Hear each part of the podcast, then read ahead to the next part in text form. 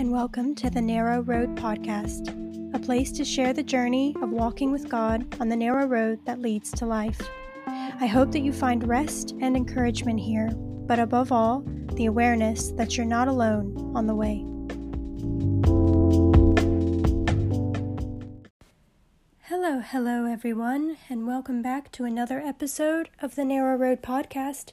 I'm your host, Rachel Bowyer.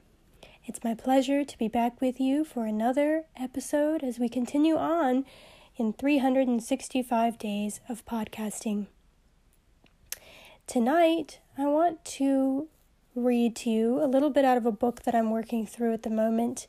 It's a book called Learning to Walk in the Dark, and it has already absolutely hooked me. It's so fascinating, and I think it has it will be and already is very helpful to me in the current season of life that I've been in. If you've been following this podcast for any length of time, you know that I've gone into some of the difficulty that the last 3 years have has held for me.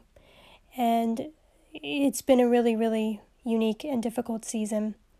So I just wanted to read a little bit about what she begins the book really in talking about when we walk in the dark um, sort of as Christians, as believers, the reality is is we've we talk so much about darkness and the negativity of darkness, failing to fully understand that God created both light and darkness, and that there are times and seasons in our lives that feel really, really dark, even while we're in God and with God. And I feel like her message is is to redeem our perspective of the hard times and the difficult times that we live in. However, I keep talking about her. Let me just give some context for the author. Her name is Barbara Brown Taylor, and she's actually a New York Times bestselling author, teacher, and Episcopal priest. She wrote a memoir called Leaving Church in 2006, but this was her most recent book that I know of, Learning to Walk in the Dark, which she released in 2014. Um, she served on the faculty of Columbia Theological Seminary, um, Candler School of Theology at Emory University. She was 2014's mm, on 20 on Time magazine's list of most influential people in the year 2014 and was named Georgia Woman of the Year in 2015. So she's basically a, an incredible author uh, in the things of faith, talking about the things of faith. And I find the way she writes to be particularly beautiful and clear. And she can really take these quite complicated concepts and make them make sense so far. Like I said, I haven't read the entire book yet, but I just really, really, really felt inclined to share this little wee bit to to my listeners and I hope that if you're going through any season that feels quote unquote dark, that this would actually bring some peace to your soul. So let's get started.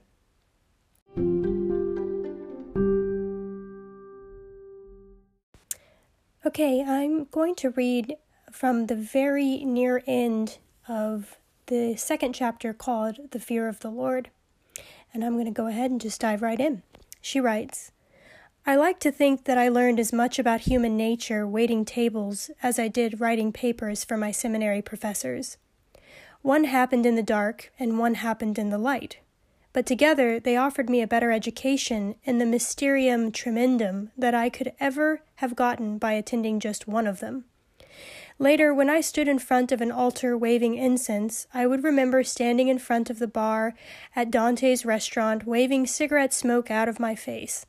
And the exact same feeling of tenderness would wash over me, because the people in both places were so much alike.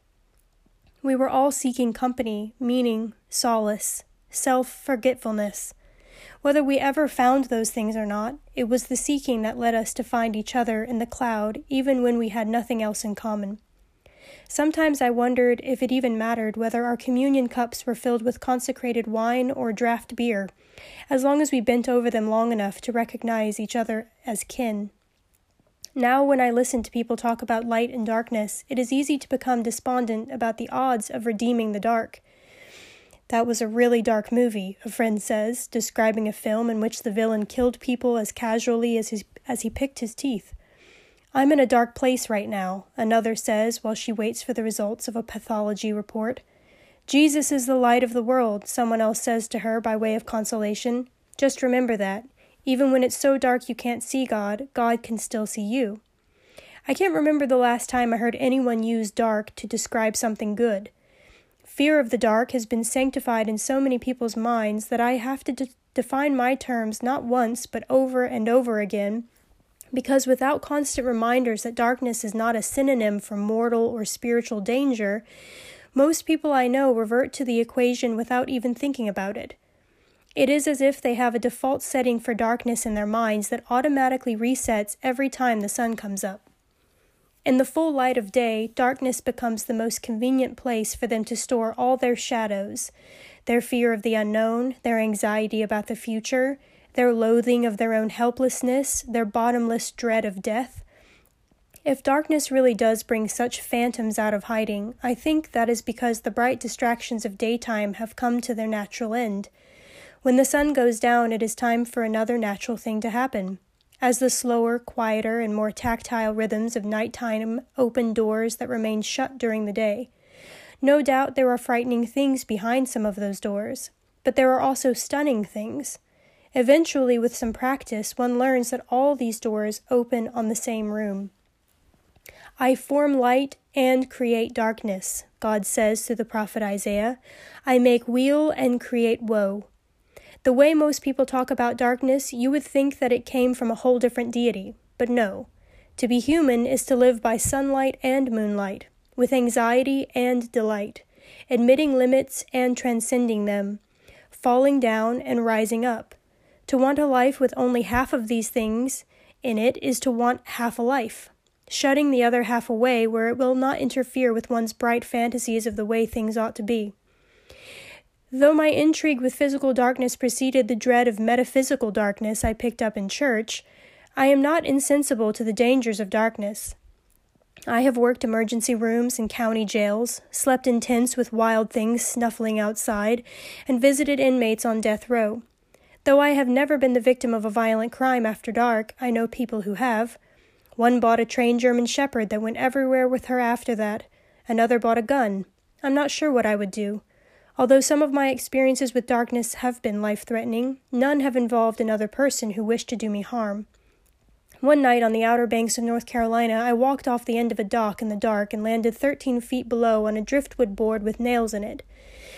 While lying there waiting for my breath to come back, I remembered the yellow tape I had stepped over on my way toward the sound of the ocean. A warning that half the dock had been washed away by a hurricane earlier in the season.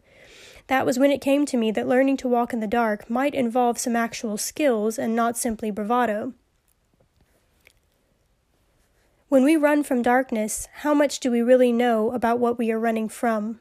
If we turn away from darkness on principle, doing everything we can to avoid it because there is simply no telling what it contains, isn't there a chance what we are running from is God? Moses knew God as well as anyone ever had, yet God did not tone anything down for him. The mountain shook like it was about to be blown apart. The cloud at the top of the mountain was so thick that even Moses could not see inside it. Anyone else who even tried would die. God said, and Moses went away. He took the full dose of divine darkness and lived to tell about it, though God would remain a tremendous mystery to him for the rest of his life. After all, they had been after all they had been through the plagues, the parting of the sea, the pillars of cloud and fire in the wilderness, God prevented Moses from entering the land of promise. You broke faith with me, God said at the end. Although you may view the land from a distance, you shall not enter it. It is hard to get from a story like that to a bumper sticker that says God is love. What would Moses say to people who feel free to ask God for good weekend weather and safe travel to away games? The God of Moses is not the grandfatherly type, a kind old deity who can be counted on to take the kids exciting places without letting them get hurt. The God of Moses is holy, offering no seat belts or other safety features to those who wish to climb the mountain and enter the dark cloud of divine presence. Those who go assume all risk and give up all claim to reward. Those who return say the dazzling dark inside the cloud is reward enough.